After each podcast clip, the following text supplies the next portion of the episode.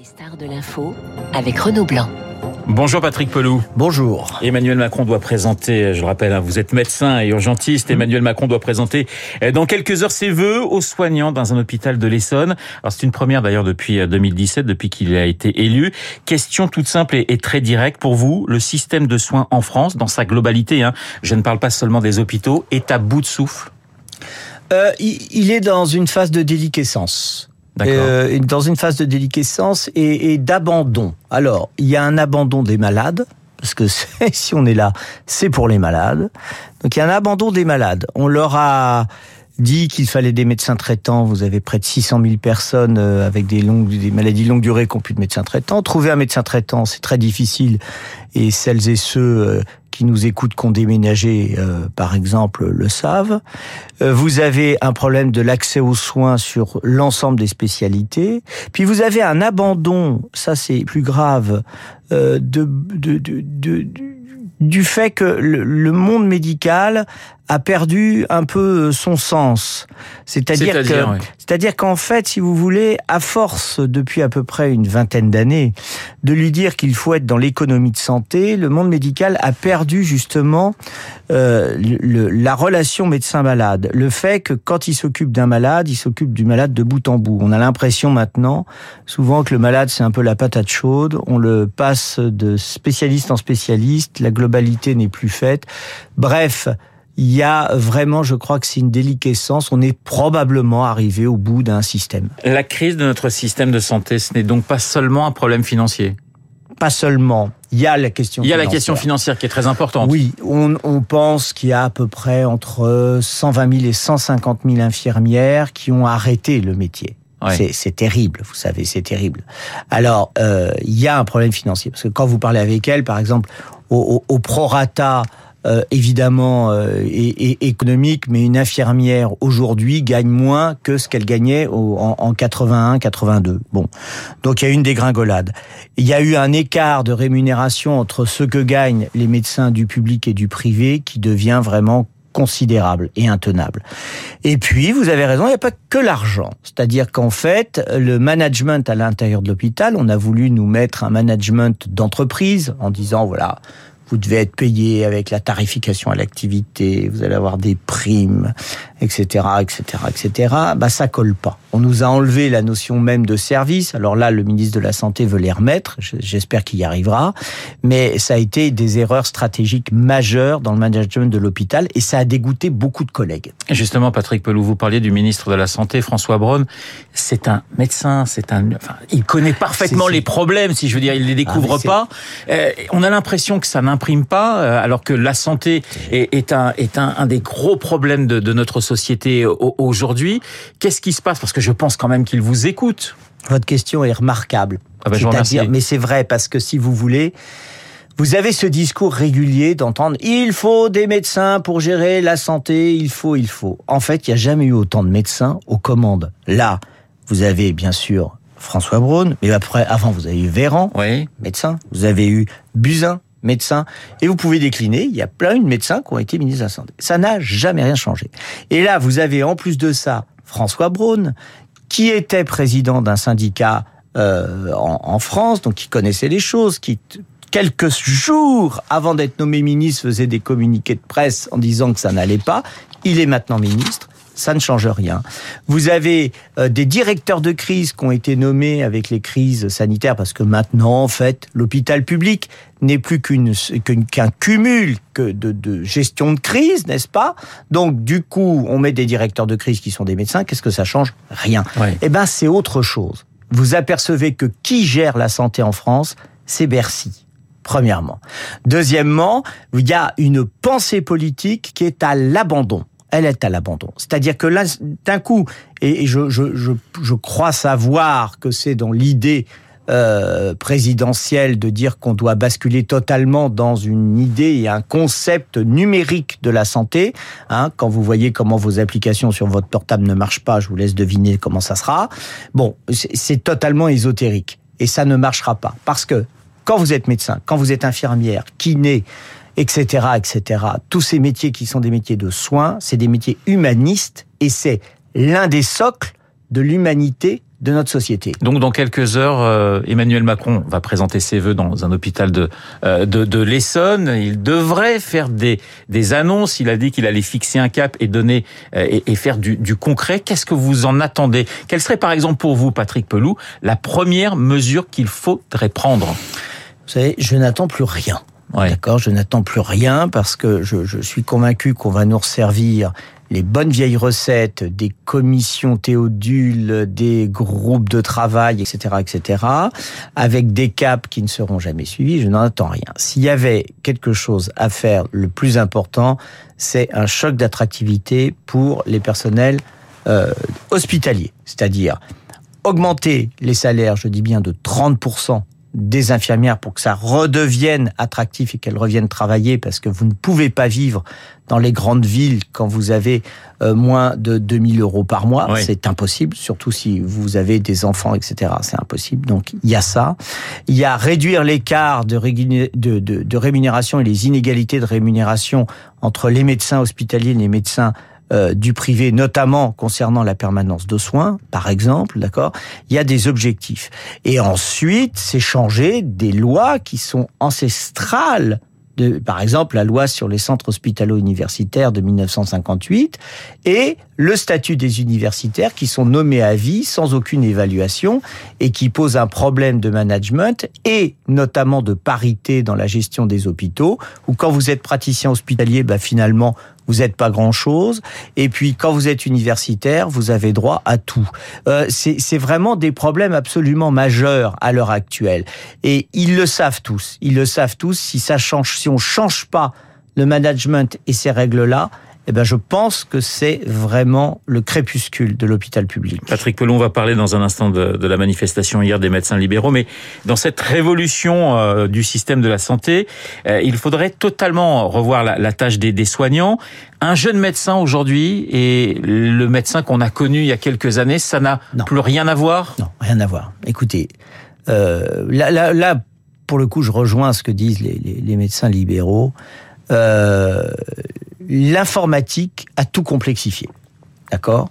Il y a, Alors il y a... ça devait le simplifier. Oui, au départ, ça devait quand même simplifier le, le, système. Oui, puis vous savez, ça devait supprimer le papier, etc. Enfin, toutes ces.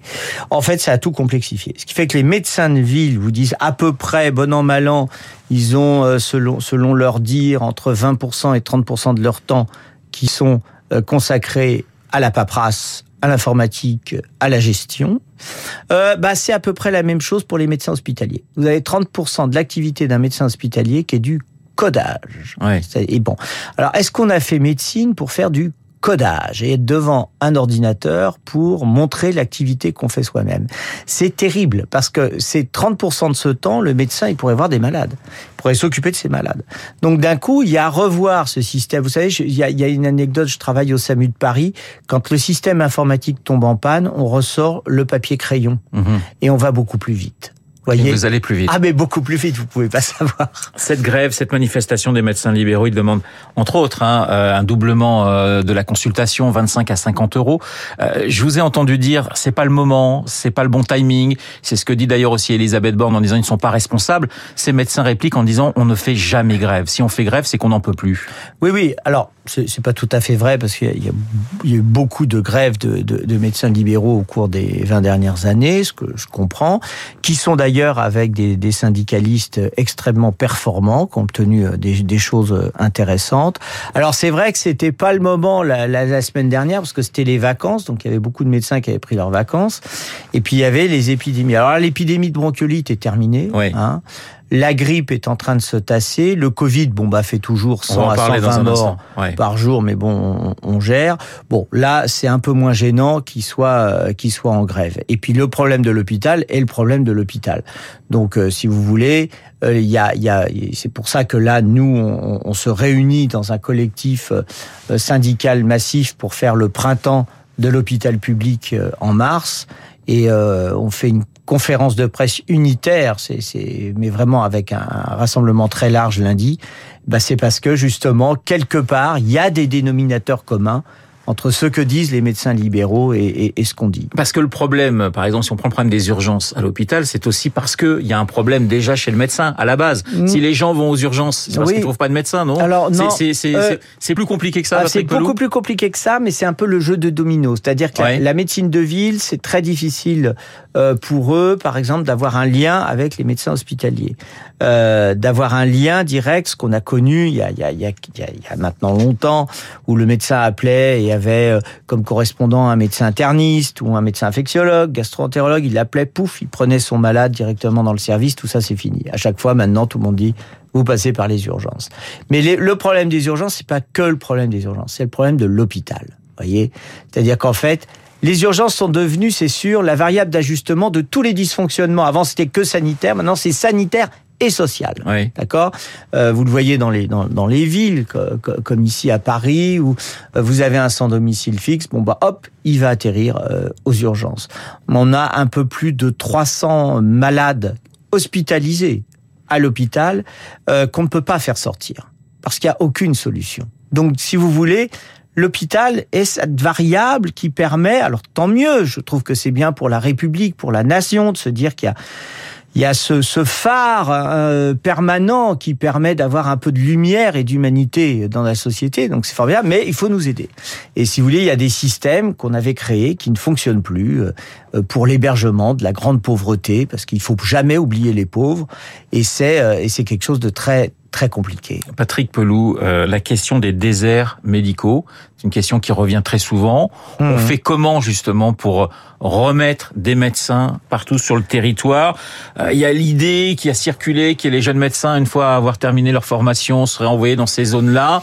Alors ça fait beaucoup, beaucoup de remous, mais je sais que des pays comme le Canada euh, l'ont testé. Euh, qu'est-ce qu'il faut faire pour vous, Patrick Pelou, pour lutter contre ces déserts médicaux? Alors d'abord, les déserts médicaux, c'est pas l'image que vous pourriez en avoir en, voyant une grande plaine, voilà, qui est, qui est bercée par le vent, d'accord C'est pas du tout ça.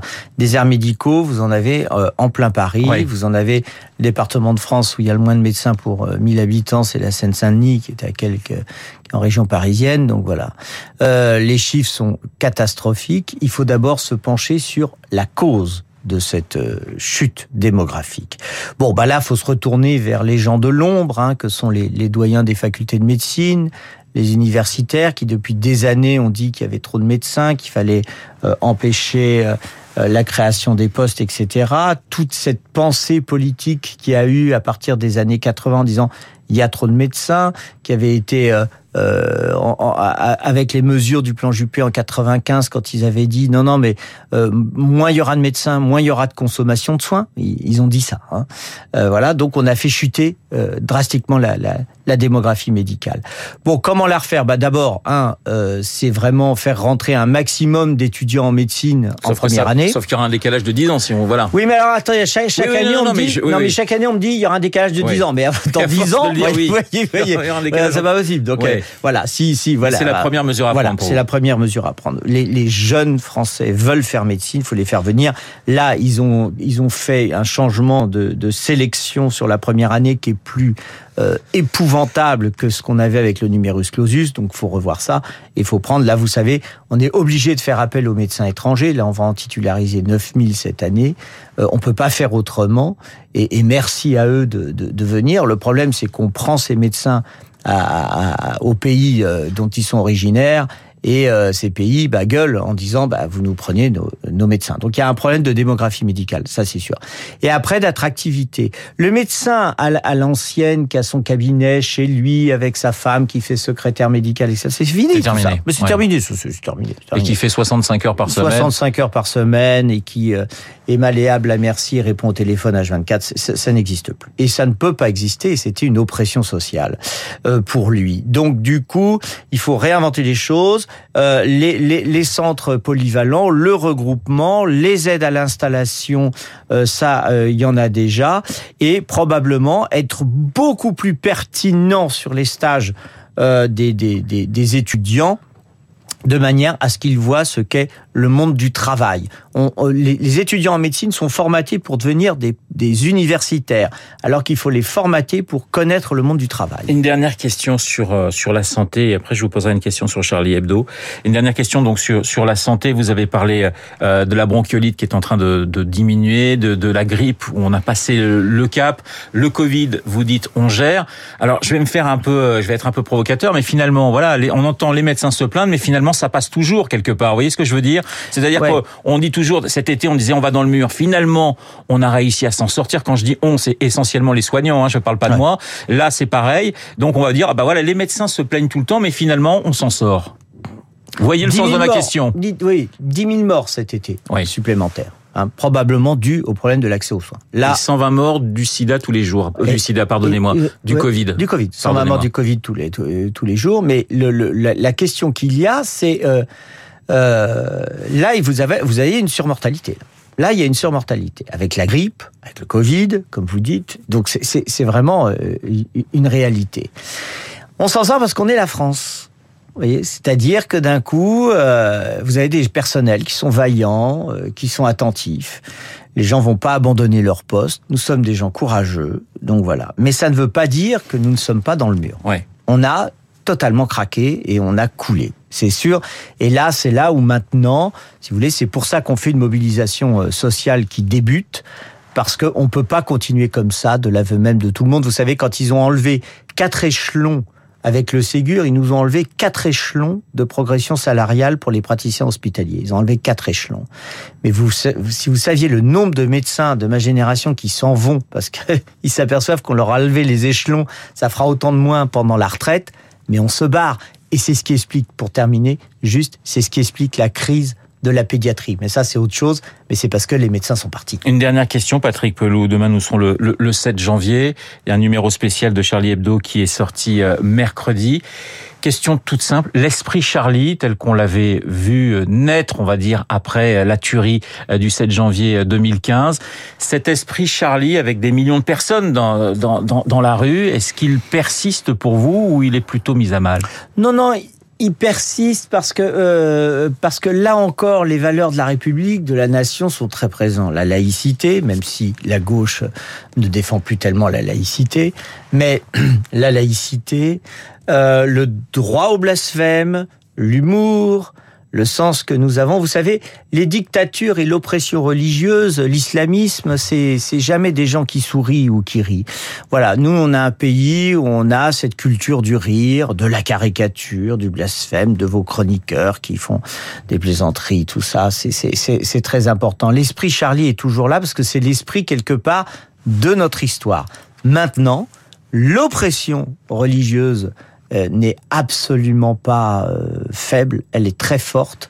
Rappelez-vous l'attentat de Salman Rushdie euh, cet été. Oui. Il y a des foldingos qui tombent partout et l'islamisme politique, l'islam politique, hein, qui est encore à, à, la conquête de notre pays. Ça, ça, ça ne me fait absolument aucun doute. Merci beaucoup, Patrick Pelou, d'avoir été ce matin dans le studio Merci de Radio Classique. Merci beaucoup. Médecin et urgentiste. Dans un instant, l'essentiel de l'actualité et puis la revue de presse de David Abiker. À tout de suite.